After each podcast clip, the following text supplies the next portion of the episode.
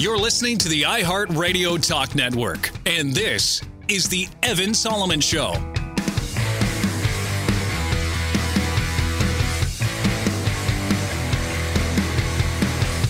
Happy Monday, beautiful country, coast to coast to coast. How's everybody doing today? Post Mother's Day. I hope you gave your moms a hug if you could. If you could, my mom's with us for uh, two weeks, and it's been great.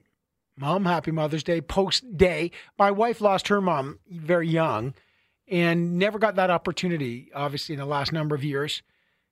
So if you have a mom, I hope you gave your mom a hug because, man, could we use it. What a time. What a crazy weekend. I worked yesterday because obviously Justin Trudeau uh, had made that surprise trip to Ukraine in the war zone. That's a good thing, by the way. Any Western leader that drops into Kiev uh, uh, the day before May 9th, May 9th, very significant in the Soviet Union because, well, the rest of the West associates May 8th with defeating the Nazis. Joseph Stalin wanted May 9th, so it was just a Russian victory. So they have Victory Day, May 9th, which is today, and they have big military parades and they blame the West for all the ills in the world. And everyone expected Putin to say something today like, I'm going to conscript more soldiers, or I'm going to increase the attack in Ukraine, or I'm going to drop chemical weapons as a, as a key source in the uh, in in Ukraine told me. But he made his speech today, and it was more of the same. He didn't declare war. He still called it a special operation. He's trying. He's fighting to salvage something here from this disastrous, brutal, and deadly invasion. But, you know, is it good that Justin Trudeau, Chrystia Freeland, and, and, and Melanie Joly went? Yeah. Good that Bono went. Good that Joe Biden went. Good that Boris Johnson went. You want the West to go there to say this does not belong to you because Vladimir Putin's a nationalist this ethno nationalism. He does not believe Ukraine exists. He says he believes it's a Western fiction that is actually part of Russia. It's not. It's an independent democratic country. And so Western leaders going there matters. And and then what happens when you go to a place like that is you see it up close, it becomes personal and your commitment deepens. And is that a bad thing? Is there anybody here that doesn't think that Canada and the West should commit to making sure Ukraine has the resources to fight the Russians without, we're not committing Canadian men and women to war? We don't want this to escalate into a third world war, which Putin may do as a cornered dictator. Anyway, I, we'll, we'll discuss that more. But I think we should just say it's good when leaders go. And I expect more leaders to do the same. But, and we'll discuss that on the program. Today, we will discuss the election in Ontario as it unfolds. Steven Del Duca, the Liberal leader, put out his platform today. He was on this program a couple weeks ago saying it's all going to be costed. Well, I've got the costing in his in my hand. So we'll we'll grill him. I, I would say we always invite Doug Ford and Andrea Horwath on, the leader, the leaders of the uh, progressive conservatives and the NDP. So far, they haven't bit. But look, we want to have them all on, and we hope they do join us because we want to ha- analyze plans for our Ontario listeners. So, but we'll talk about that today. And, and, because this is relevant in Quebec, and because this is relevant in in BC, and here's why: because it has to do with the things that you are experiencing there too which is what? High prices of gas. We'll deal with that. I mean, ridiculous prices of gas. I mean, painful prices of gas. I mean, gas prices that are insane. And governments cannot keep saying there's nothing we can do about it. If there's nothing you can do about house prices, and there's nothing you can do about inflation, and there's nothing you can do about a gas price, then why are we electing you? Like, the point is, we want people to do things. Now, there are solutions out there, and some of them have them. How effective they are is our job to analyze. And we will analyze the liberal pitch on some of those today. Maybe, maybe for example, Steven Del Duca allowing people to convert two story homes into apartments and change zoning laws. Maybe that will ease up house prices. So we'll talk about that. and the former governor of the Bank of Canada is joining us. He's in a full war with Pierre Poilievre. Uh, he was on my show, uh, CTV's Question Period, and he said Pierre Poilievre doesn't know. He said, I don't know what he's talking about, neither does he. And when Pierre Poilievre called the Bank of Canada financially illiterate, financially illiterate, the, the former governor of the bank, David Dodge, told me that's BS. He actually said the word, we had to bleep it first time there.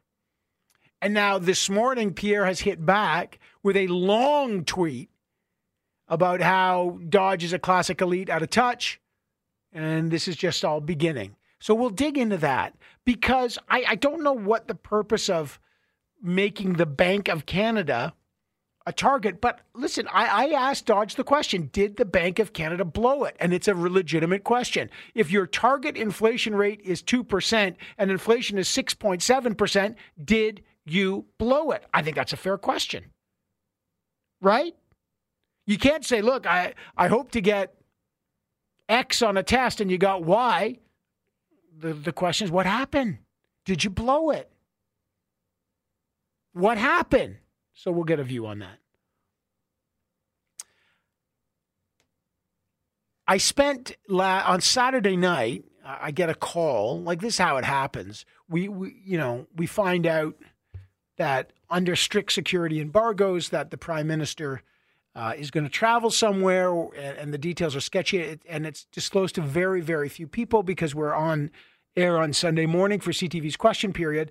And I was at that moment going with my daughter to see Doctor Strange, uh, the Multiverse Madness. And I just want to quickly talk about that. I love going to the movies. I love going to a theater. It's great. I love going with my kids or my buddies my wife, it doesn't matter. And and I, I happen to be a Marvel fan. I like, you know, they've been doing the most remarkable things for so long, whether it's Iron Man or Guardians of the Galaxy or, uh, you know, Black Panther, now the Spider Man. They're, they're, listen, they're incredible. I get it. But I'm, I'm at the point where I think they're blowing it. And, and this goes to show you what I don't know. Like, my daughter is a teenager. She's grown up on Marvel. She's obsessed with Marvel. She's seen every Marvel movie and on the Disney Channel, every Marvel TV show, which I guess you have to now see. And so she's like a Marvel, she's got like a PhD in Marvel Universe stuff. And she's a really smart kid, right? She's a, a student. So you think this is perfect. Literally in the movie, I'm, what's going on, Maisie? I'm saying, I don't understand this. And she says, I don't really get it at this point either. What? Here's why. And I, no spoiler alerts here, but the Doctor Strange multiverse of madness, a multiverse means they're so short on plot lines that they have to invent another universe. So there's like Doctor Strange exists in like multiple universes, and all the characters do. They did this with the last Spider-Man. There's multiple. So we're so out of plot lines. We we just need to resurrect old characters, and we're going to bring back. We just exist in multiple universes, and when that happens, you just cannot understand it. It's just a mess. It's just a plate of spaghetti, and I didn't get it, even though I kind of did. But it's so silly at this point. And they think they're raising the stakes, like, oh, now you got to save the universe, and there's too many universe. One universe will impact another universe. But actually, it lowers the stakes because now you've got no one ever dies. There's not, you know, everything just exists in multiple universes. So I'm getting out there, and I think it was a hot mess.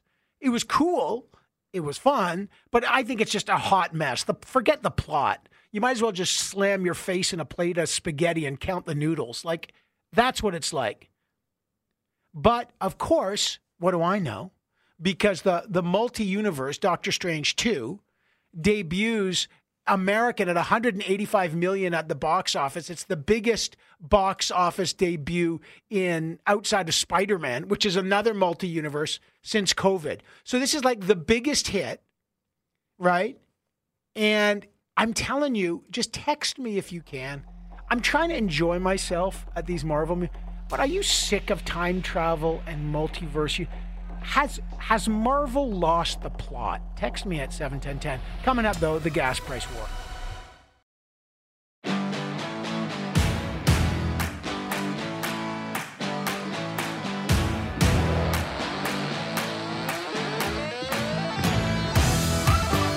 Talking to the newsmakers every day. The conversation continues with Evan Solomon. You know what the only political issue right now is? The one that will drive votes. It's affordability, straight up. Affordability. And nothing says affordability more. Nothing's in your face more. Nothing's in your pocket more than the price of gas. It is a political killer. Gas prices are going up and up in BC. If you're in the lower mainland listening, it's like 222 a, a liter. 2 bucks in some places across Ontario. 2 bucks um, 240 for diesel pumps in Montreal on CJAD. 2 bucks a liter. And and in the in the uh, Ontario election, there's lots of things. Oh, we're going to lower Doug Ford. We're going to reduce the gas tax by 10 cents a liter. And we're going to introduce legislation by July that would see um, 5.7 cents a liter down. Well, doesn't make a difference, does it? I mean, a little. The NDP says they're going to have Fairness in Petroleum Products Pricing Act. And they're going to make sure the Ontario Energy Board regulates retail price. The Liberals say, well, we're going to have a buck a ride. Doesn't help you if you don't get public transit. What's driving this? How long is it going to last? Dan McTeague is the president of the Canadians for Affordable Energy and runs gaswizard.ca. Hello, my old friend. Having days like today, I wish I wasn't doing this anymore. Holy crap! I filled Tell up. me about it. I filled up on the weekend. It's it's like a it's a. I mean, you're crossing you know red lines like a hundred bucks a tank that used Yeah. to be a joke. Like you used to you used to dread. Now it's just that that's that's a daily commute. So so let's get why is it so bad right now? Uh, shortage of supply, um, not just for oil, because a lot of people are focusing on that, and they should, uh, but also uh, gasoline and, in particular, diesel. Um, the global economy uh, is exploding with uh, renewal. People wanting to get back on track. Um, to do that, you need uh, a little bit more uh, effort by the workhorse, which is diesel. And in order for um, you know the the world's uh, demand to be properly addressed, you're going to need more supply, which we don't have enough of here in Eastern Canada. The shutdown of the Come By Chance refinery, two in the United States, the PEF, uh, PES and PBF in the Philadelphia area, at least one shut down partially, um, is really putting a crimp on, on those supplies. And in order for refineries to take advantage of and to get more of that diesel out, they're having to, you know, nimbly try to produce less gasoline, and a little bit more diesel where they can. You can't just turn on a turn off a switch and do that. And that's uh, what's causing a lot of this uh, this hyper uh, pricing. Well, could they not today. see And this course- coming, Dan? Like, like Yeah. when the COVID Yeah, was over, we all thought, okay, everyone's going to bounce back. People are going to want to travel again. COVID, Yeah. we knew that it's not a big secret. What happened? Well, what happened is that we also failed to understand uh, the relationship of energy prices that Canada has a big role to play in, and of course uh, the value of the Canadian dollar, which you know it takes almost 130 pennies to buy. Evan, when you and I did this in 2012, 2013, even before then, 2008. When the Canadian, when when oil was over 100 bucks a barrel, the Canadian dollar was on par, it was Right. on track with the U.S. greenback. We price everything in the U.S. dollar, so that's costing you and I 35 cents a liter more. On top of that, we've I mean, we've got to have a serious discussion in this country. I think we understand our obligations to climate and the environment, and we are responding to that in a way most other countries are not. That's not to say, hey, you know, we get a gold star for doing that. But my goodness, the world is saying, I know it's Polish ambassador had asides with some of my friends and said, for goodness sakes, can Can- Canada not provide more natural gas and oil? And the answer is no. We we we short-sighted uh, and we shortcut our ability to do that by shutting down pipelines. Maybe it's time to have an adult discussion about, hey, we'll do a better job. So is that it? Like if we had, let's say, if we had Keystone that shipped Yeah. to the U.S., would that have made a difference? If we had, we've got Trans Mountain being built, but you know, Energy East was a long shot. If we had, you know, a Northern Gateway which runs through, would that have made a significant difference? Well, let's Because gas prices that- in the U.S. are crazy. Gas prices They are. everywhere are crazy. 800,000 barrels of Russian oil still being imported into the California coast every single day. Keystone XL would have probably addressed that, if not now, very close to. It was 80% built, built when the Biden administration shut it down, uh, Democratic government for the second time. So that's that uh, you know that's that's something I'll just leave that out there. But yes, if we had Northern Gateway, which would have been built by now, not and of course uh, Energy East, which would likely have been very close to being built, given that two thirds of it is already in place. It's through Ontario, it's the main line, old uh, natural gas line. We still use it, by the way. Um, those two things would have provided two, maybe three million barrels. That's exactly the blackmail oil that uh, Putin is using to keep uh, Europe uh, on on. So, so, on, but on but is the U.S. Let me just ask you: Is the because people say, well, if Canada did that, our price would be lower, but the U.S. price is crazy. The European price is crazy. Uh, gas is crazy everywhere right now, Yeah. and it's Yeah, not natural just the Russian. yeah. Like OPEC could, our our so-called allies in the Middle East, No. quote unquote, uh, they're not pumping out more oil. What happened to all the, you know, I mean, even Canada, we can ship oil in many different ways. There's nothing we can do to help it. We, we don't have the refinery capacity. Well, look, uh, on the oil subject, the United States used to produce 13.1 million barrels of oil before COVID. Now it's 11.3, 11.4. They're short, and they're short because you have, a, in part, an ESG mandate mm-hmm. that has been saying for some time, say no divestment, divest, divest, divest. And you've got hedgers and others saying do the same thing. Look, I think we all had the right intention, but I think we've gone too damn far, and I think we have to pull back a little bit and say we need a balanced approach. We understand our climate obligations, but my goodness, you're giving power to guys like Vladimir Putin and to Venezuela and to Iran and all these other shady countries who I've who you and I know have we've dealt with uh, on the foreign uh, on the foreign dimension. I think we need to uh, you know get real, and because Canada is a solution to the rest of the world, third largest provable reserves in the world. If we had a couple of pipelines, I can tell you right now, Evan, you and I would not be having this discussion. Gas prices would be fifty to sixty cents a liter than what they are today. Wow, straight up. Straight up. um, Okay, what what can governments do right now though? Th- That, th those are long term. What about short term?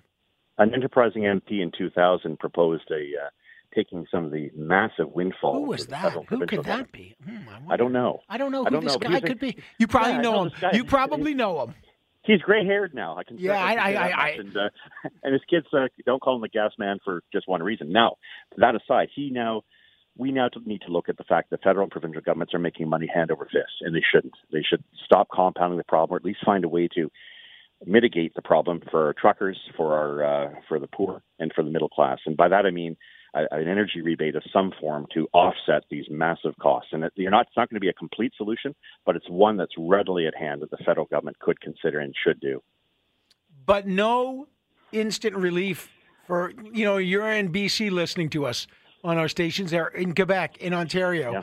It's a painful summer coming up. Fair fair to say.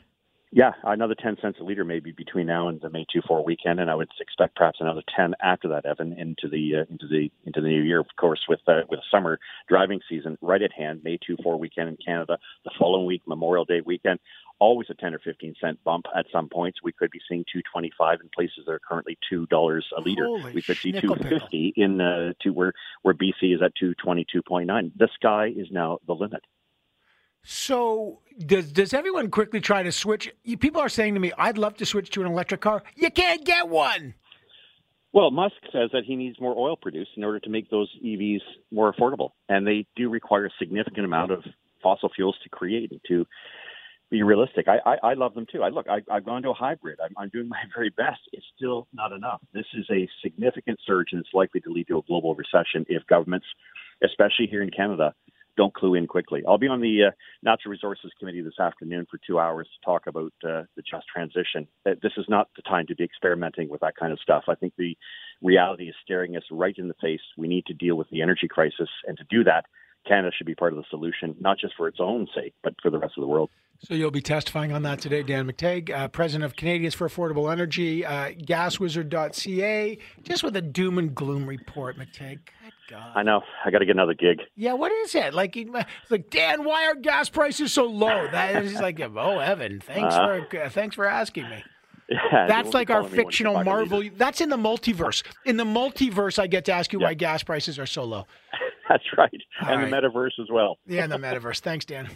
Hey, take care. Uh, we'll talk more about affordability. I mean, look, affordability is where it's at. That's the issue. Now, speaking of your money, there's a war. Is all this inflation caused by the bank? Did the Bank of Canada blow it? We find out next.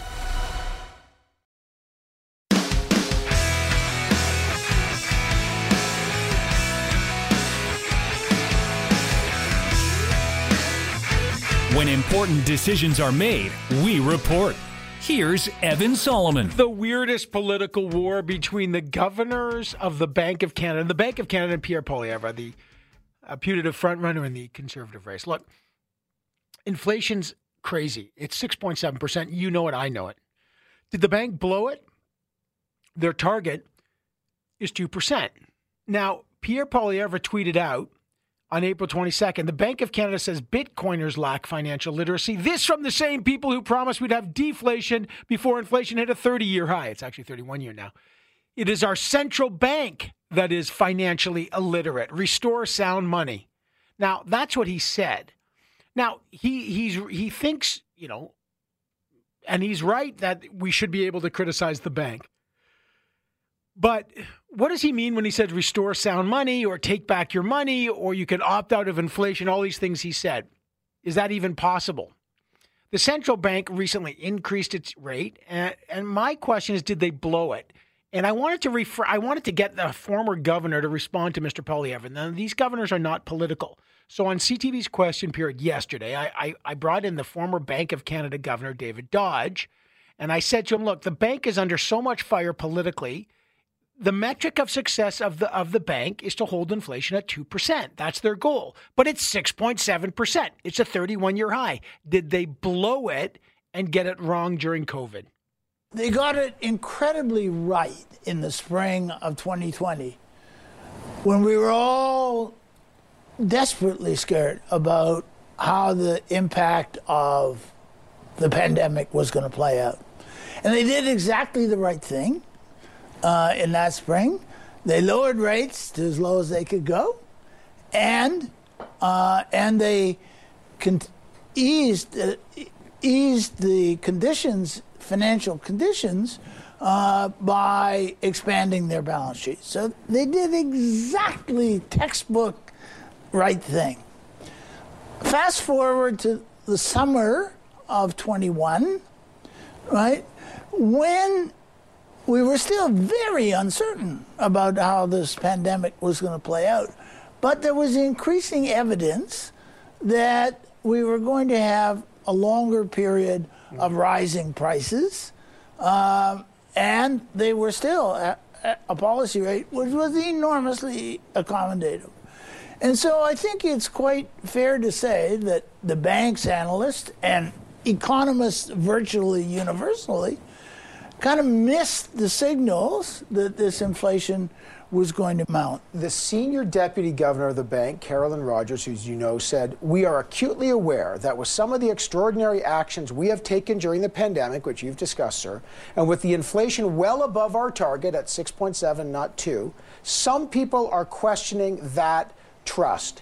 There are now calls to have a, a, a, the, the Auditor General audit the bank as it, to find out what went wrong. Has the Bank of Canada lost the trust of Canadians, or is it in danger of doing so? Uh, the danger is always there. The danger is always there, and communications from the bank is very, very important in that regard. I think the bank has been very open in their communications. They have, in fact, said as much recently that, look, we did misjudge the situation uh, last summer. We were not alone, I would say, in, in that. But we did misjudge the situation last summer. And now we're going to have to move to reduce the amount of accommodation, uh, monetary accommodation we are providing. So th- they are doing, uh, saying and doing exactly the right thing. But they have to be nervous, as does the ordinary citizen, has to be nervous about a future we do not know. We do not know how the geopolitical situation in the world is going to play out. We do not know how the pandemic uh, situation is going to play out. We can see right now in China playing out in a very different way right. than we had expected. Okay, let, let me do two things real quick. We'll start with pol- the politics, and then we'll get to the practical, which the citizens worried about inflation the politics. Pierre Poilievre says the bank is financially illiterate. It's been so bad. Well, that's bullshit. To be blunt. That's blunt. Really? Yeah, absolutely. You're, the bank understands. you're insulted by that. yes, I'm very insulted by that. And why? And- why? Why? Because they they understand what's going on. They made a judgment call, Right. which I think was 100% right, Right. and and would have been uh, claimed by people like Poilievre to be absolutely crazy in the spring of 21, uh, in the spring of 20. But it was that judgment call in the spring of 20 that saved us from a real depression coming out of the Right. pandemic. Interesting. What, again, Mr. Poilievre says that we've got to take back our money. We, he tells Canada we've got to take back our money supply, and we've got to uh, also. He's talking about crypto being able to opt out of inflation. What, what do you make about take back our money supply and opting out of inflation? Well, I have no idea what he's talking about, and neither does he uh, in that regard. In, on the crypto issue, he's just wrong. He's just wrong um, because the issue of rising prices in term rising prices that that you have to cope with out of your out of your income is fundamentally at the moment a structural one. That we have limitations on supply in part because of a war in part because of covid in part because of ongoing features of the economy of we're all getting older and the labor force is not growing as fast Okay, let's get practical. People are saying, gosh, interest rates. Uh, they look at what's happening in the U.S. and here they're going up. Uh, housing prices are starting to fall, or housing sales are starting to fall, as you know. Um, how high will interest rates go to cool this inflation bubble? Uh, we don't know the answer to that. Uh, I can give you only my own sense and what I would argue. That probably we're, we're going to get the overnight rate up to something in the order of three, or maybe just a tick above three or a tick below three. That being, we think, we don't know, but we think essentially the rate at which monetary policy is neither adding to inflationary pressures nor pulling it down. So I think that we, we need to get there very quickly. Where we go beyond, let's say that two and a half or three or three and a quarter percent, where we go beyond that is going to depend on the very uncertain outcomes I talked about earlier. What's going to happen in terms of pandemic? What's going to happen in terms of, uh, of the war in in, uh, i- in Ukraine, and so on? And those uncertainties we don't know. We just don't know. Finally, inflation. Uh, the bank, and I remember talking to, just recently to Tiff Macklem, the current governor of the bank, and he said, well, it's transitory. And I said to him, I think that's a terrible word because I think your understanding of transitory and the average person is different. Um, was that, A, the wrong word to use? But how long does this inflation uh, bubble last for if it, if it is going away? Yeah, so I think it was an unfortunate word. Uh, how long is it? How long is the uh, supply restraint? How long are the supply restraints going to last? That that unfortunately is uncertain. Look, I can assure you that this thing is going to that the current high level of prices is going to ease off next uh, uh, next fall. I, I don't think one one can say that because we don't know about all of these other things that are going to go on in the world that that neither monetary policy nor fiscal policy have an ability to control. So that's David Dodge saying he's insulted by Pierre Poilievre, calling the bank financial institution, saying Pierre Poilievre, I don't know what he's talking about, neither does he. Then Mr. Poilievre responded, More proof we need to take control of money from politicians and bankers and give it to the people. The former central banker Dodge should be embarrassed. He said nothing as the Bank of Canada became Trudeau's ATM, inflating real estate by 50% and consumer prices to 30 year highs. With all these so called experts said Canada would have deflation, I correctly predicted two years ago Trudeau's money printing deficits would cause inflation. David Dodge says he's offended good. He said, I'm just getting started. He should get used to it. The war over the money supply continues. We'll take a break.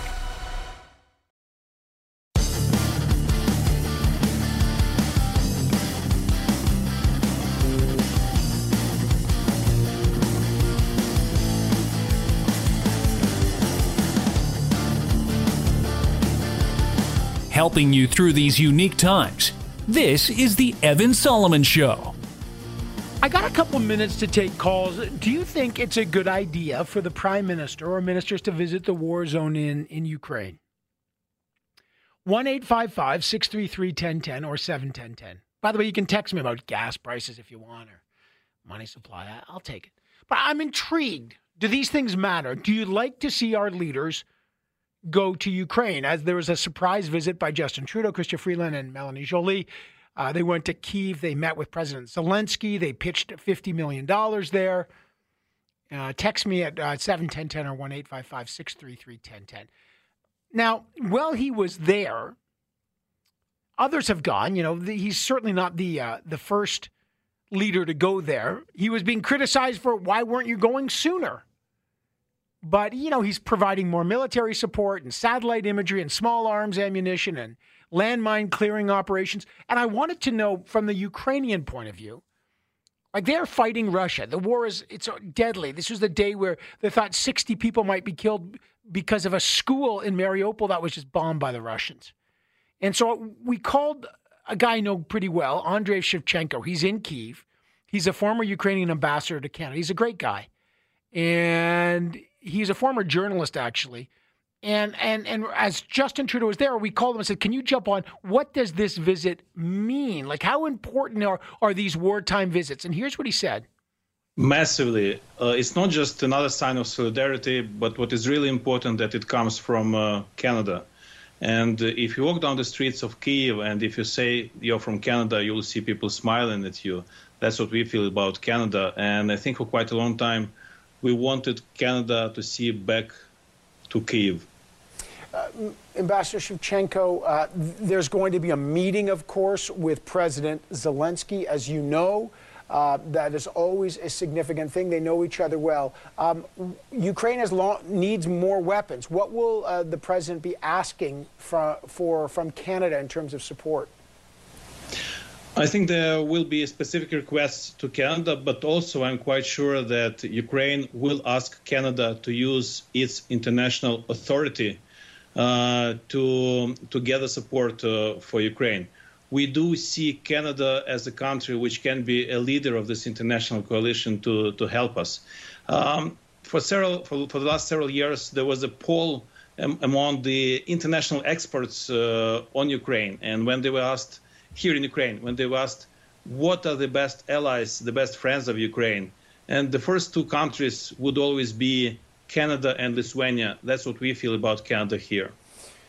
Okay, uh, of course, there have been questions about you need, needing more artillery support, needing more military support. Um, the date is significant of this visit. It's May 8th. Tomorrow, May 9th. And, and, May 9th, as you know, the Russians call that Victory Day, celebrating the victory over Nazi Germany in 1945. It is symbolic. Many believe Vladimir Putin will declare some kind of symbolic victory um, or even escalate attacks. Is Ukraine preparing for uh, something tomorrow to coincide with the timing? And is the timing of this visit coinciding with that as well to kind of change the channel on that? Absolutely. And I think uh, those who are here in Kiev, they greatly appreciate the timing of this visit. Uh, yes, it's true that the Russians are obsessed with this uh, May 9th mythology, and uh, there are a lot of uh, news and conversations about what can happen in the next 24 hours. Uh, even as we talk, there is an airstrike siren on here in downtown Kiev. So that's why the timing is, is so important. And I also feel that uh, I accompanied uh, Prime Minister Trudeau during his visit to Ukraine in 2016. He has a very decent understanding of what is going on here. Right. But now he had a chance to see it with his own eyes. I'm sure he now knows how this feels after what he saw in Irpin and in Bucha. And I think it's very important that he has this understanding. And one last thing, obviously, when we see Prime Minister Trudeau and the Deputy Prime Minister Freeland here, we know they speak on behalf of the whole of Canada. We know that there is a very powerful support across the party lines, and we greatly appreciate this. Uh, I just want to make sure I'm, I'm, understanding. You're saying that you and I are speaking live in Kiev. The Prime Minister's there, uh, the Deputy Prime Minister's there, the Foreign Affairs Minister. There's actually um, air raid sirens going on. Is there is there an attack going on on Kiev right now? Well, it, it, it's a warning, and it's, I believe, the fifth or the sixth during this day. That means that everyone should be in shelters or in safe places, and that pretty much gives you the idea what we feel. Is, so, so is there a security concern that, that no, knowing that the Prime Minister of Canada is there, that the Russians could shell Kiev? I think there should be no mistake. Uh, Russia sends a signal. They know Trudeau is here, and I think that's precise, precisely what they want you and us to understand. It's a signal that they don't care and they challenge you, and uh, that's why we greatly uh, appreciate the presence of people like like your prime minister, your politicians like Bono, who is in Kiev today as well. We feel this solidarity with us. So that's uh, Andriy Shevchenko. He's in Kiev. He's the former uh, Ukrainian ambassador to Canada. Nicholas said to me, uh, "Oh, Nick, you're on the line. Nicholas, what's up?" Listen, uh, Evans, uh, you got a great show, but you know it, it goes left and right here. Listen, we have a prime minister of Canada, not a prime minister of Ukraine. He has no business going there. It's not his business. This is a United Nations problem. Okay, he has nothing to do there. We have enough problems in Canada with gasoline, inflation, and whatever case right. may be. Now, as for so you just, just I'm intrigued. You don't think they should? Canada should have anything? We have the largest Ukrainian diaspora. You know, you just don't think it's a good idea to show support like that, eh? Well, listen, we we know because the re, the, the thing is, we're not going to do anything. It's not, it's not going to change anything. The, the problem here is there's a hidden agenda between uh, Putin and Ukraine. We know that Ukraine is the most corrupted country in the world. That is a fact. You cannot change that. We don't know what's happening. You don't know. I don't know. The only people that know what's happening there is the politicians. Now, what in the world is Trudeau doing there? He's a he's a politician. He's a, a he's a teenager in a man's body. He, he has no idea. Right. Everybody in the world hates him. And yeah, you know, I, I mean, I, I get. I, I don't think everybody. Okay, like fair fair point. Um, that you don't think it's going to have an impact, but but I appreciate the call. Like this whole notion that there's corruption in Ukraine, there's no doubt about it. Does that mean we shouldn't support it? We have no business there. That we don't know what's going on? Yeah, we do know what's going on. Sorry, Nicholas. Russia invaded. Russia's slaughtering people. Russia's invaded a country. And, and, these justifications, oh, we don't know what's going That's not, that's a terrible precedent. I'm sorry, but the West has a lot at stake when Russia invades a democratic country. And, and the idea that we don't know what's going on because of the corruption, we do. Uh, I, Joanne, I just got a couple seconds. I just want to push back on Nicholas there. Uh, Joanne, go for it. Hello? Yeah, Joe, you got about 30 seconds. Go for it. Hey, I just don't like the prime minister and the deputy minister being outside of Canada uh, at the same time. I, I was born in Canada. My family are Ukrainian. Uh, where are we going to turn if a missile comes over? Who's going to speak for us? The Queen? Well, that's not nice for us. Oh, I see. You think it's a security risk to have uh, both the deputy prime minister and the prime minister? Like in our system, someone else would, you know, there'd be other MPs. Yeah, I guess there's yeah, a security concern. I didn't vote in one of the other MPs. I voted in uh, Trudeau. I didn't but, vote but, another MP to represent right, him. Right. To be, to be fair, in our system, though, you don't vote for the prime minister. You vote for MPs. Like, it's not the American system. I mean, I, I know what you mean, but that's not how it works. You vote for the party. We'll take a break.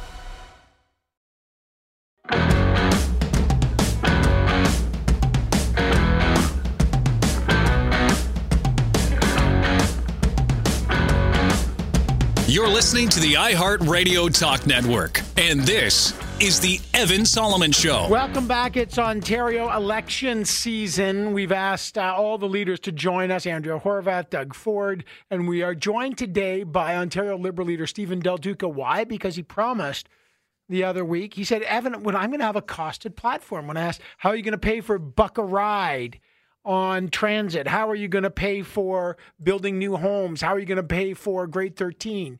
And he said, oh, Don't worry, I'm going to price it. So here he is. He's back, and let's uh, go crunch the numbers. Uh, Steven Del Duca, good to have you on the show. Thanks for having me back on, Evan. All right, I've got your platform costing on this. Uh, but there's a couple things I want to ask you first. Um, the balanced budget. Um, are will a liberal government balance the budget? The answer, as I look at it, is no. Actually, the answer is well. I'll say maybe. The answer is, the answer is a maybe. no, no, Don't hold me to it. The an- no, no, not at all. The answer is yes, and this is what I mean by that. So if you look at if you look at the document you likely have in front of you I from do. our platform, you will see that we are showing the exact same number of years that the Ontario Conservative budget from a couple of days ago, budget 2022 shows, which is out to the fiscal year 25-26, and that shows that in that year we'll have about a five billion dollar deficit, which is exactly the same as the deficit that Doug Ford is projecting for that year. 26 27 the following year, which is the final budget that would get introduced before the next provincial election, is when we do anticipate that we would we would hit balance. So, yeah, look, I can tell you today, all things being equal, we should balance in the final budget before the next election. But here's the thing that we've all learned over the past couple of years with COVID. Sometimes things come at governments that you can't predict when you're campaigning. It's one of the reasons we've built in significant contingencies, like multi billions of dollars of contingencies, in the off chance that we hit some kind of rocky waters in the next four years as a province, which has just happened to us. We want to be ready, but our but our plan is balanced, it's fair, and it is costed, which I did promise. Okay, you and you did promise.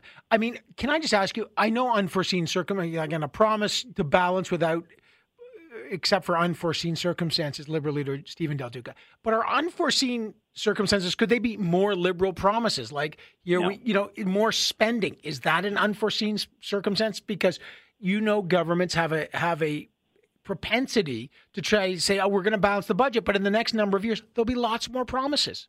No, so my, my take on that is look, here's what I'm prepared to say, what I said earlier, what I'll say now. If we don't encounter some kind of significant uh, event or unforeseen circumstance uh, along the way, then I do fully expect in the final budget before the 2026 provincial election, an Ontario Liberal government would be able to announce that we balanced the books. And one of the reasons we can do that or will be able to do that is because we've actually taken the revenue projections coming from the Financial Accountability Officer in Ontario, which were backed up by Ontario's auditor just a few days ago.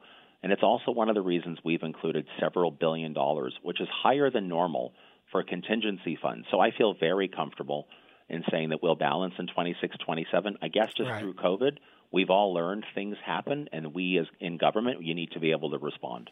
Okay, I'm going to whip through some promises, some of them today. Building a million and a half homes over 10 years to work with municipalities to expand zoning.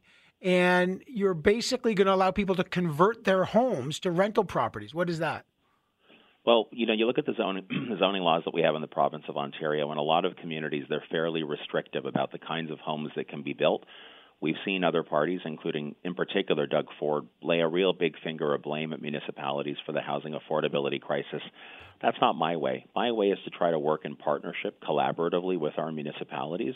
That's why our commitment is that we will modernize zoning laws in this province with our municipal partners to make it easier for people on uh, residential lots to be able to build up to two stories with three units, like a triplex, uh, what they call an as of right way across the province of Ontario to help get the housing supply up. But it's going to be done in partnership. It's not that we're going to be dictating to the municipalities. By the way, we're also going to give municipalities more money to help them expedite their approvals processes because many of them are having trouble meeting up with the application demands that exist in the system. So this and a bunch of other measures will help us hit the 1.5 million new homes over 10 years. Uh, you're going to increase minimum wage to 16 bucks an hour in January, uh, develop regional living wages. And by the way, where you're getting some of the money, there's a surtax of 1% on corporate profits under above a billion and a new tax bracket. So if you're making over half a million a year, the tax rate uh, goes up to um, 16%, right? 15.16. Uh, sorry, That is correct. fifteen point one six percent. Yeah. So so heavy tax. Do you think there will be a flight of capital? People say this is just you know the rich might say I'm out. It's I'm I'm mobile post COVID. Um, I don't need to be in my office. I'm just going to leave here.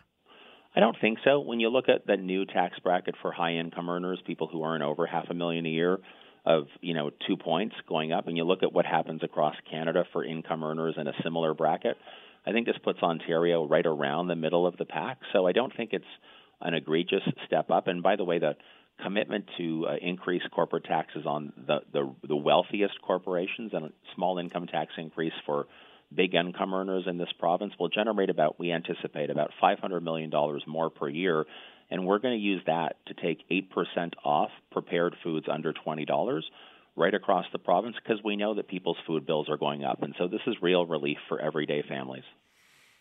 Your gas prices are bonkers. What will you do to relieve? There's not a specific thing. I know there's going to be a big rebate of 9500 bucks on electric vehicles. People can't get an electric vehicle now. Uh, and I know you got the buck a ride, but for a lot of folks in Ontario, they don't have access to public transit.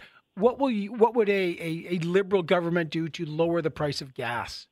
Well, the scheduled decrease in the gas tax for six months of 5.3 cents a liter that's supposed to take effect July the 1st, we would see that through and keep that in place. So that would give some relief at the pumps. But when I when I think about the affordability crisis in Ontario, I do look at the whole picture. So you mentioned Buck a Ride province wide. I mentioned a second ago prepared foods under twenty dollars, eight percent cheaper for people who are making those purchases. Hardest hit seniors are going to get up to $1,000 back in an old age security top up from an Ontario Liberal government.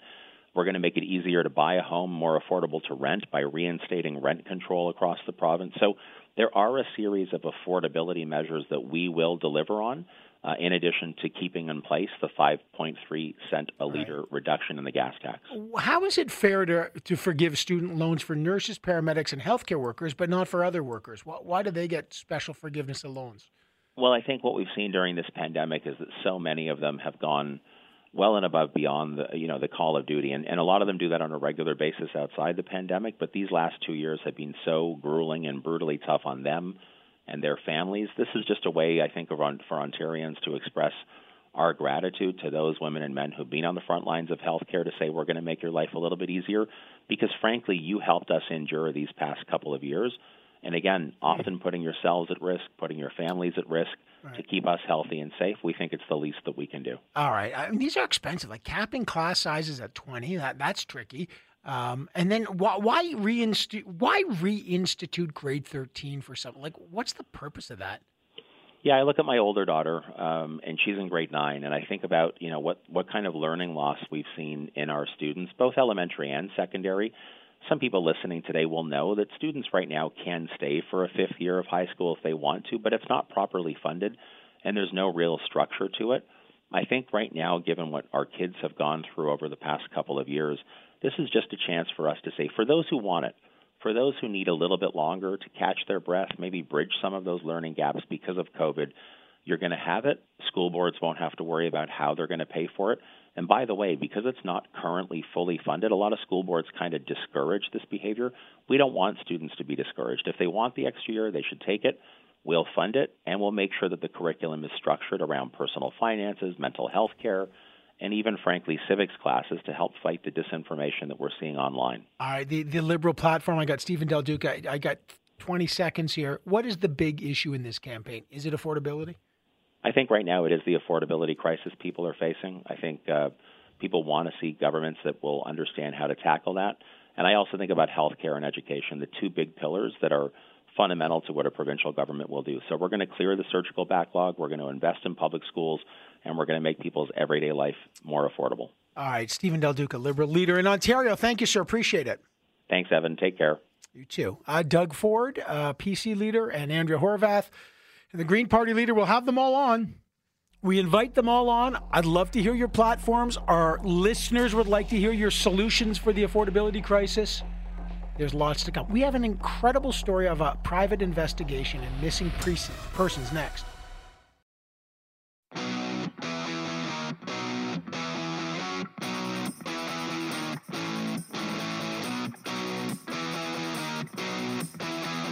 From coast to coast to coast, the newsmakers talk here.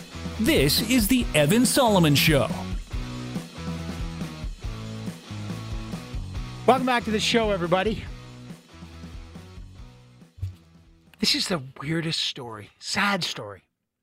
There's a private investigator looking for missing people, missing persons. But this is different. This is in North Bay, Ontario by the way, where my wife grew up, so I know the place well.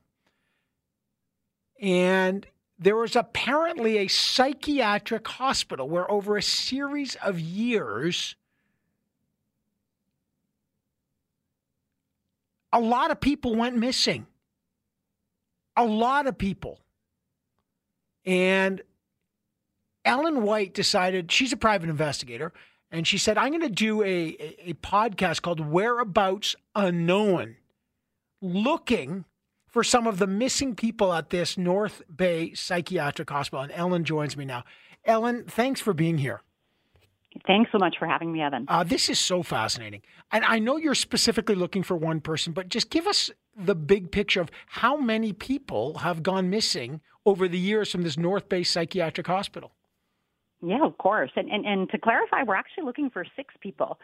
Um, we started our podcast back in 2020. We have a private investigation agency in Ontario. Um, we were looking for ways to really solicit tips and leads on cases. So we created the Whereabouts Unknown podcast and a Facebook page to accompany that. We caught on to the North Bay Psychiatric Hospital uh, and the story of Dawn Carice back in 2020. Right. And when we started to look at what was going on there, we found that there were actually 18 people who had escaped. And we were able to find out what happened to a whole lot of them. Four of them, unfortunately, ran out into that Trans Canada Highway right in front of the hospital and were killed. Oh Five of the patients were NCR, not criminally responsible patients who had been housed there for a series of really horrific crimes from murder to serial sexual offenses, kept under lock and key, yet five of them disappeared. And we were able to track a couple of them being returned, but certainly not all of them. Um, three of our other people remains were found through the years uh, of these unfortunate people on and around the hospital property but that still left six people missing that the hospital couldn't count for. And those are the cases that we started working on and continue to work on. How, how are people es- escaping this place so easily? Well, that's the question that we had. And, you know, we've got to point out there were thousands of employees through the years. This psychiatric hospital operated from uh, the mid 50s until 2011 and was actually torn down in 2013. So thousands of people coming through those doors, and most of them were, were very good people, you know, without a doubt. Um, but some of them were not, and there were some dark characters that worked within the hospital itself, and we certainly had a look at those. Um, a number of people had been accused of offenses against the patients and admitted and agreed on statements of facts and in disciplinary hearings that they had in fact abused some of the patients. Um, we also found that patients had murdered other patients. And of course, that was documented. We were able to trace that. But there does seem to be an ongoing pattern, or did seem to be, of people just not being supervised. You know, Dawn Carice, for example, was to be kept under lock and key. She certainly was not a forensic patient. She was there because of a brain injury, and her family placed her there hoping she would get incredible care. Yet Dawn escaped 10 times, 10 uh, times. over a nine year period, the last time never to be seen again. Now, tell me about your search for Dawn. Yeah, so our search for Dawn has been, I want to say, a very thorough and comprehensive one, and it's generated leads from all over the country, you know, coming in from Timmins, coming in from Brussels, Ontario, coming in from Western provinces. Dawn lookalikes that were found not to be Dawn. In Dawn's case, we need to look at the very real possibility that, like these other people who perished on the grounds, you know, this hospital had no fences. It was immediately on the Trans Canada Highway with a ton of traffic that not only ran people down, but picked people up if they were on the side of the road. We had to look at the fact that Dawn may have been picked up by a predator, that Dawn may have run into that wooded area never to be seen again. But we also had to really take a close look at a gentleman who started work at the hospital just a month before Dawn disappeared. And this person was charged in 2020 with a historic murder of a a 40 year old murder uh, of a young woman in that immediate area that he had escaped consequences for. Really? He came to work with the patients at the North Bay Psychiatric Hospital, and you know we certainly have our eye on him. We we couldn't talk about him during the podcast. There was a publication ban in effect, but this person just a couple of weeks ago entered a guilty plea to this old historic murder. We know he had access to every key on every ward. He had access to the hospital vehicles, And, we he's and he and he admitted to murdering someone now. 40 years later, he's admitted that he killed a patient.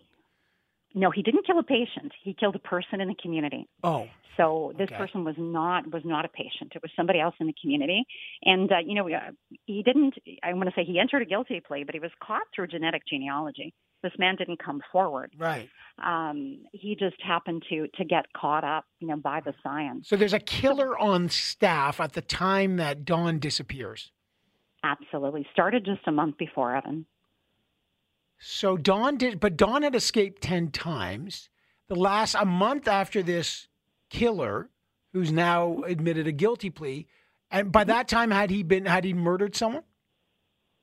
Yeah, so he killed somebody. The, the murder that he has confessed to, and and I've got to say, we're looking at 11 other murders in that immediate area of women. One third of them who were patients at that hospital at one point. Um, we're looking at 11 other unsolved murders of women in that immediate area. So we're not saying he's responsible for any of them, but of course, we're going to take a really close look to see what we can find. The murder that he admitted to was in 1980. Um, he stalked a young woman. He savagely sexually assaulted and murdered her in her own home while her young daughter was in the next room. So he admitted to that murder. Again, not a psychiatric patient, a person he met because her house was for sale. And he stalked her and showed up at her door Oh pretending to want to see the house. And then how soon after that did Dawn disappear? Well, Dawn disappeared some years later. Now, Dawn disappeared um, you know, in 2001, but this person started work at the hospital in July of 2001. Again, doing things like um, you know working with vehicles, working in the hospital itself, doing patient transport. And Dawn disappears the following month. In August of 2001, she disappeared and has not been seen again. Yeah, August 9th, 2001. So so you you're not sure, but you're why are you are the police investigating this now that this potential suspect, I'm not saying it's him, we don't know, but he, you know, there's a guy that uh, is a is a killer, has admitted that he's he's a murderer. He starts working there. Dawn is never seen again a month later. Are police investigating this? Are these cold cases they're reopening, or is this like a podcaster doing it? Yeah, so I want to say, you know, some of some of most of what you've just said is happening. So North Bay in the early years, you know, I, can't speak for the initial investigators on all of these missing persons cases. You know, they've since retired for the most part. We didn't meet them. But there are some incredible investigators working very hard on the Dawn Carice case and the other missing persons cases from the North Bay Psychiatric Hospital. So they're certainly giving it their all from everything that we're seeing. And uh, when we receive leads and tips, we pass them on to them you know, for that ultimate resolution. Podcasters, private investigators, we're not going out and arresting anybody. We're not taking them to trial. This is going to be left in the capable hands of those officers. So they are actively engaged. Um, I would not be able to speak just based on confidentiality about whether or not uh, that person is considered a person of interest to them. Um, but I can say he is certainly a person of interest to us. And and you know exactly as you said, we're not saying he did a thing, but you know the old saying is when you hear hoofbeats, think of horses, not zebras. Maybe it wasn't somebody out there in the community. Maybe it wasn't a complete stranger picking up Dawn. Maybe it was the murderer who was, you know, coming into frequent contact with her in that environment. This is unbelievable. Um, so, so where can people listen to the podcast? Give us a give us a sense. If you're interested in Ellen White, private investigator and hopes uh, and host of Whereabouts Unknown podcast, where can people find it? So on every plat- every podcast platform, and if they're having difficulty finding it through their their favorite podcast provider or platform, uh, they can certainly reach out to the Whereabouts Unknown Facebook page, and we are very happy to guide them through.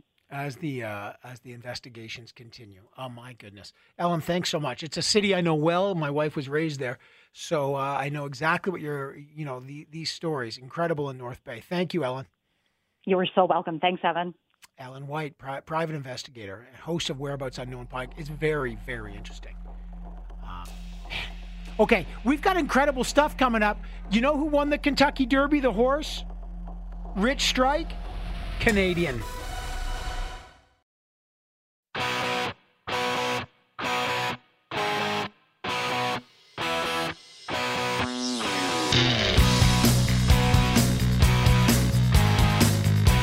Through the changes, here's Evan Solomon. I don't care if you're a horse fan. I don't care if you don't watch the Kentucky Derby. You love a long shot. The longest shot, the 80 to 1 long shot, the horse that wasn't in the race till the day before, the drop in, the horse that was bought for $30,000. You can't even buy an electric car for the amount. This is like the craziest long shot. A horse called Rich Strike wins the 148th Kentucky Derby. Now, I don't know if you've seen it or heard it. You got to check this out. They always say the Kentucky Derby is like the best two minutes in sport, and often, you know, the favorites win and they're multi million dollar horses, and everyone knows about it. Rich Strike comes out of nowhere. the announcer doesn't even call Rich Strike's name. I think at one point I counted Rich Strike was in 17th place. And and you know, with 25 seconds left, I think Rich Strike was in 12th. And then all of a sudden it was like, "Oh, here Rich Strike starts going and the favorites just sort of fade away. I'm going to play you the last 15 seconds. This is the first time the announcer has ever said the name Rich Strike. And there's a catch to all this, and there's a Canadian connection. But listen to the most exciting 15 seconds I've heard in the last six months of sports. Strike for stride. Simplification down the outside is next. They're coming down to the wire. Epicenter's ended. Rich Strike is coming up on the inside. Oh my goodness! The longest shot has won the Kentucky Derby like Epicenter's supposed to win. He says, Oh my gosh, who's Rich Strike? Well, Rich Strike happens to have a connection to Canada. Rich Strike was really from uh, Manitoba, uh, incredible place in Manitoba, born and bred where at the Assiniboia Downs in Manitoba. And Darren Dunn is the CEO of the Assiniboia um, Downs, and Darren knows Rich Strike well. Hi, Darren. Good to talk with you, Evan. Get that track announcer a throat lodge, lozenge for that because that was uh, that was a hair raising goosebumps on the arms, uh, heart pounding finish, and he was literally yelling from the rooftops uh, at the shock and awe, to use that term, of the longest shot winning. Incredible race. Darren, you know that horse. Like when you were you were watching, obviously, when you saw Rich Strike, and Rich Strike starts making a move in a we I've never seen a horse make a move like that. What you know horses. Walk us through what you thought when you saw Rich Strike doing the impossible. The impossible. To be honest with you, Evan, just seeing that horse come up the rail and just picking them up and putting them down at light speed, it was just capital OMG in my head because I can tell you, going into the race, of course, we knew the Manitoba connection, and uh, we're just proud that there was going to be representation, uh, which would be incredible odds in itself that uh, Manitoba was represented in the Kentucky Derby, and then all of a sudden, oh Lord, this horse is going to shock the world. Uh, it reminded me of James Buster Douglas in Tokyo against uh, undefeated Tyson at the time. It was a kind of that kind of explosion in my head. Of, uh, I mean, I, I my jaw was uh, on on the floor for five minutes, just in shock. I, I think it was bigger than the knockout of Tyson because though Tyson Tyson had already been through the ringer, we weren't sure. Epicenter was the heavy favorite. I mean, this was unbelievable, and and nobody's even like Rich strikes nowhere now. For those people listening across the country, I'm, I'm talking to Darren Dunn. Okay, he's the CEO of Assiniboia Downs, where the Kentucky Derby winner, Rich Strike, was born and bred. Can you just take us through in the in the horse world? Horses don't come like this. You don't win the Kentucky Derby and and you're purchased a year ago for thirty thousand dollars. Like, can you give us a sense of like what would Epicenter be worth uh, before the Kentucky Derby? Give us a sense of just so we can understand how crazy this is. Well, really, yeah, and uh, Epicenter millions. Uh, you know, probably the top ten in the race, if not more. Millions is in plural, multiple. And uh, and you're right, thirty thousand dollars for Rich Strike. It's a lottery ticket. It's uh, it's uh, once in a lifetime. It's beyond a bucket list just to get in the race when you uh, purchase a horse for such a small price to ultimately win the race. I mean, there's just not enough words to describe it. Certainly, and the fact that thirty thousand is the entry level for that horse to get it, and it won one point eight six million for the ownership connections on Saturday is incredible. And just clarifying, the mother of the uh, Kentucky Derby winner is from Manitoba. That's right. our connection. She raced at Assiniboia Downs. She was a champion. She went on to Woodbine in Toronto, where she was a national champion and Sovereign Award winner. Ran third in the Queen's Plate. She won the Woodbine Oaks. So even the mother of this horse was very, very accomplished. But Rich Strike on paper is uh, is a blue collar, steel toed boot, denim jean wearing horse who uh, really didn't belong in the race, uh, but then showed that uh, blue bloods uh, don't always win every race, and no, anybody blue, can get something done. Blue collar can beat blue blood all day. Uh, how the heck did Rich Strike make it into the Kentucky Derby then? You know, almost by accident in a way. It, the horse wasn't supposed to go in the race, so that's why it's an odd number twenty-one. There's only twenty that are allowed to go in the race. So not to get too micro detailed here, but it's called being also eligible. So if one of the main 20 scratch out, and the scratch time is Friday night, sort of a last chance to dance, to fully commit, If somebody comes out, this horse gets in. At the last moment, a horse did come out. So suddenly we knew that this horse would be coming in. And again, on paper, didn't seem to match up whatsoever. Wasn't supposed to be in the race. Just the stars aligned to even get the horse in the gate, let alone, as we said, shock the world and come flying from off the pace uh, to beat the best of the best. And and now who knows what the value of this horse is, but certainly you put M for millions uh, in front of it. Is uh, that right? So so is that what happens now? So Rich Strike goes from a thirty thousand dollar Chevy to like a, a Bentley cross with a Lambo cross with a, a Ferrari. Like like what happens? Well, I'll tell you, you know, we'll see how the rest of the year finishes out. The horse is likely pointed to the Preakness in Maryland in two weeks, and then quite possibly the Belmont Stakes to complete the U.S. Triple Crown bid uh, at Belmont Park in New York uh, three weeks after the Preakness. So no matter what, this horse has stamped his ticket to the breeding shed. The connections uh, associated with this will have uh, breeding rights uh, for a 20-year stallion career if all goes wow. well. And and if this horse continues on this trail and, and follows this up with more meaningful races, let alone, God forbid, wins the Preakness or Belmont Stakes, then all bets are off on the value of this horse. It could just go beyond through the roof. But what does it do for you? Like you're like, hey, good this. The mother of the Kentucky Derby was born and bred here. We know how to. We know our horses at Assiniboia Downs here here in Manitoba. Does does everyone go, hey, we better talk to this Darren Dunn. He's got some magic up there. Well, let me tell you, my phone has blown up in the last two days. Is that right? For sure. But you know, it's a real shot in the arm for our local breeding industry, and and it's something that puts a smile on their face and, and puts their shoulders back, and, and maybe everybody here stands a little taller in Manitoba. We kick off our live race season in only three weeks, so the timing of this was just uh, incredible. And coming out of the winter we've had here in Manitoba, it's just it's just a real ray of sunshine, if you will, uh, to be able to do that. So uh, a real shot in the arm, and we're so proud for sure. And by the way, we're thinking of those folks in Manitoba with the flooding, just brutal there. Uh, so you needed sure. a shot in the arm, uh, Darren. Uh, so so now what? Like, is this horse for real? Is this like did did did Rich strike strike it Rich? It's like a one hit wonder band, yeah, and then you can never you never write a good song again, or is it like you know what, folks? Rich Strike is the real deal. Wow, isn't that a great question, Evan? And you know, the Preakness is going to be the tail of the tape on that one, assuming they do go in two weeks. Uh, you know, eh, there's going to be a lot who are going to think this is, yeah, an 80s uh, one-hit wonder for sure, and and so the follow-up race is going to really dictate just the, the the class and quality. Because on paper, this horse didn't match up. On paper, this horse was the longest shot, wasn't supposed to be in the race. Nobody expected uh, a two dollar payoff to exceed 160 uh, you know, and, and beat the best of the best, and, and quite handily, and finished with quite a bit left. Totally. So, was that the jockey or the horse?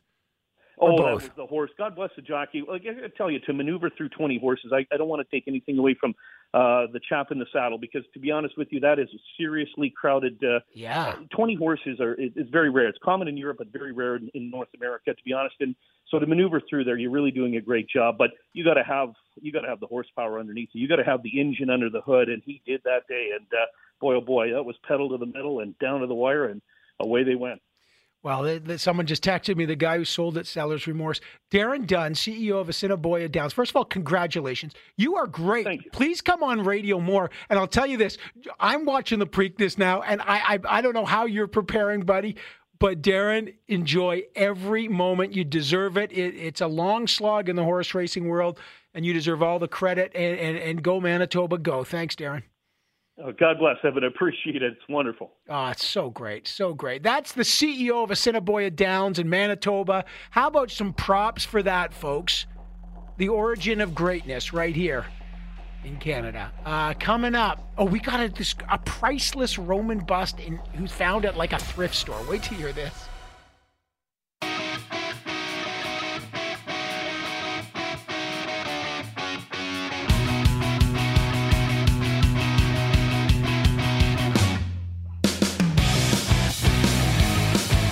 Making sense of the latest news. You're listening to The Evan Solomon Show. Okay, so we had this great story lined up about someone who bought like an ancient, kind of invaluable Roman sculpture at a thrift shop. Uh, she's going to come on tomorrow now. She just, she just, she just, um, oh, it's going to be a great story. It's so crazy. Like you go to the thrift shop, I'll take it. Then you find out, oh, this is worth, you know, priceless. I love those stories. Kind of like Antiques Roadshow on steroids. Um, but I got a lot of texts from people about the Marvel multiverse because look, Doctor Strange made like 185 million dollars at the box office. It's a huge hit.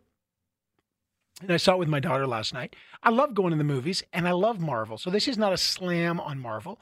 And I kind of enjoyed the movie. I think it's a mess now. Marvel is reaching the point there. First of all, there's too many, too many TV series, too many, you know, you got to keep up with everything. There are too many holes in the plot. I, I just feel like they're so desperate to keep this going, Marvel, with the multiverse. Like there's multiple universes and multiple Doctor Strange that I think they've jumped the multiverse shark. And if you're a hardcore fan, like my uh, former producer Donnie Coulter, who's texting me, Evan, you don't understand it. You know, he said, like, come on, this is this is really for servicing hardcore fans like me, not like you. But what do you think? Like, because these are the most successful movies in franchise in history. There's nothing like it. There's nothing like the Marvel Universe. It's bigger than Star Wars, it's bigger than anything we've ever seen. I think at this point, time, as soon as I hear time travel and multiverse, and I know my son said that the new Spider Man, which is a multiverse thing, is like the best one he's ever seen. So I'm wrong. People love this stuff. But when I hear multiverse time travel after Back to the Future, I'm just like, I get it. You've lost the plot. I think you actually lower the stakes I think it means no one really dies anymore. You can just resurrect when they're desperate. Hey, let's bring back that former version of Star Spider-Man. Let's bring back another version of Spider-Man. Let's have a multiple. Let's have zombie versions of Doctor Strange. One eight five five six three three ten ten or seven ten ten. At what point? And I'll tell you the other thing I did with my daughter because I think these things are such a mess. And then it's like when you have four scoops of ice cream, which is what the multiverse is. Hey, you like one Doctor Strange? Let's have three. So scoop, scoop, scoop, kind of. And then they say, let's do it in 3D. Let's do it. And then you get IMAX 3D. Then it's like sugar on top of sugar on top of sugar. I said to my daughter, look, there's enough already going on in this hot mess of a movie. Let's just see it in the regular theater. We don't need the 3D goggles on or 3D glasses. So we did. It was great. I, I, I actually think 3D doesn't add almost anything except I, I hate wearing those glasses. One eight five five six three three ten ten. I've done it. They're fine. It's okay. But I think the novelty's off. I actually think the movie was perfectly awesome without all that good, nice, comfortable seat, a little cheaper. One eight five five six three three ten ten or 71010. And if you don't like the MCU and the multiverse, better stop watching because it's building to Secret Wars, a giant multiverse event. Also, Kang was introduced this year, though. Oh my, I don't even know. Thank you. It's so true. But I do think the MCU, this is the the Marvel um, comic universe, has got to cool out your friend is right, but I do think it was a bit soon to bring in the multiverse. It is. I th- I love. I'll tell you what I like in Marvel. My favorite movies in Marvel are anything with an origin story. The origin stories are by far the best. By far the best. DC Comics, Evan, are doing their own multiverse and bringing back Michael Keaton as Batman. Right. Of course. You realize what multiverse means is let's reach in the bag and try to remonetize old stuff. It's like bands releasing their old catalog. Hey, it's the remake of the remake. But this time we'll get Michael Keaton back. Like, I don't want to spoil Doctor Strange, but they're basically promoting the rest of the universe. Here, you want the Fantastic Four? Toss them in. You want, you know, uh, a reference to every other property we own? Well, there, there's a Spider Man one. There's a, um, uh, I can't even remember his name. Jean Luc Picard, who plays the guy, the, the mind master in those Wolverine ones. The X Men. There, you want the X Men? There it is. Like, okay. Kind of, I, I realize now, I just feel like I'm being marketed to, that everything's got to connect through some weird you know, and again, I just feel like it's like someone pushing my face in a plate of spaghetti and saying, time to count the noodles. And I just, I can't do it. Serve me up something I understand. Evan, this is how it's always been in the comic book world. Uh, by the way, I, I agree 3D is useless. I like some 3D. I, I don't need it, though. I, I, I don't need it. Donnie just told me it's Professor X. Like, if I ever have a comic question, by the way, Donnie's the man. I don't want this to seem like I don't. I've seen like every Marvel movie, and I have loved them, and I look forward to them. But I'm I, I've actually started to lose my thrill. The thrill is gone because I feel like they're tying themselves in knots. Uh, you, what's at stake now? Not the world, the universe. And the only way to make the universe, let's have another universe. Like, wh- where does it stop? Evan, they're doing the same thing with Star Trek. The season of Picard was horrendous. Such a shame. The cast are great. I hate time travel. Everything that happens is meaningless. 100% agree. Because what happens is the stakes are low. It's like reading Shakespeare and King Lear dies, and you're like, but don't worry. In the sequel to King Lear, there's a multiverse, and King Lear lived. Like, like, there's no tragedy if you could resurrect the characters. Evan from heaven, you're so wrong. Origin stories are always boring, always the same. How did he let down his father? well, I love origin stories. That's funny that you say that. Uh, do I have time for one call, Adam? Go, go ahead. I, but again, I don't want to slam MCU. They're unbelievable, but go for it. Hey, they already referenced the Fantastic Four and Far From Home, so you missed that one. I, pro- I know. Believe me, I'm not the expert. Hey, go for it. I'm actually really excited for this man because they they got the X Men that you have to bring in, and what's the major comic is X Men and Wolverine. So there's a fight that I want to see. I just I just hope that they do it right, right? They take their time, not like. But the you need the That Fantastic Four and uh, like the Fantastic, like yeah, we should put. The, I want to see them all in the same universe. We never got that yet. Are you serious? I like mean, you want X Men, Fantastic Four, Thor, Iron Man, Doctor Strange, Oh yeah, man. Hey, go go watch the Ultimate Spider-Man cartoon that was from 2013 Oh, to like 16. You should see the the battle they had at uh, the end of season three. All the characters that came in, it was just. I feel like world. you're the And guy that says you should try an orgy. It's great. It's like it just seems like a mess. Actually, I would. you got that once, right? You may okay once, but you don't have to have sequels. I mean, there's all kinds of different things to try out. You know what I'm So saying? So- awesome. You are my call of the day, man. That is so funny. That is awesome. You know Hey, what though? It is fun though, right? Like Radcliffe is Wolverine. That's it. yeah, I look, I love the I like the adult the the, the movie The Adult Wolverine. That was heavy duty, right? Uh, Adam, thanks, man. That is so funny. Adam was all in on that. Um, yeah, maybe maybe Marvel's become like this sort of superhero orgy thing. I don't get it. Uh, but listen, I'm there. I'm buying tickets. I'm, I I love going to see it. But anyway, I'll tell you one thing it does. It takes our mind off the real world, which we need a couple times. Anyway, I'll see you back on the real world on Power Play at five.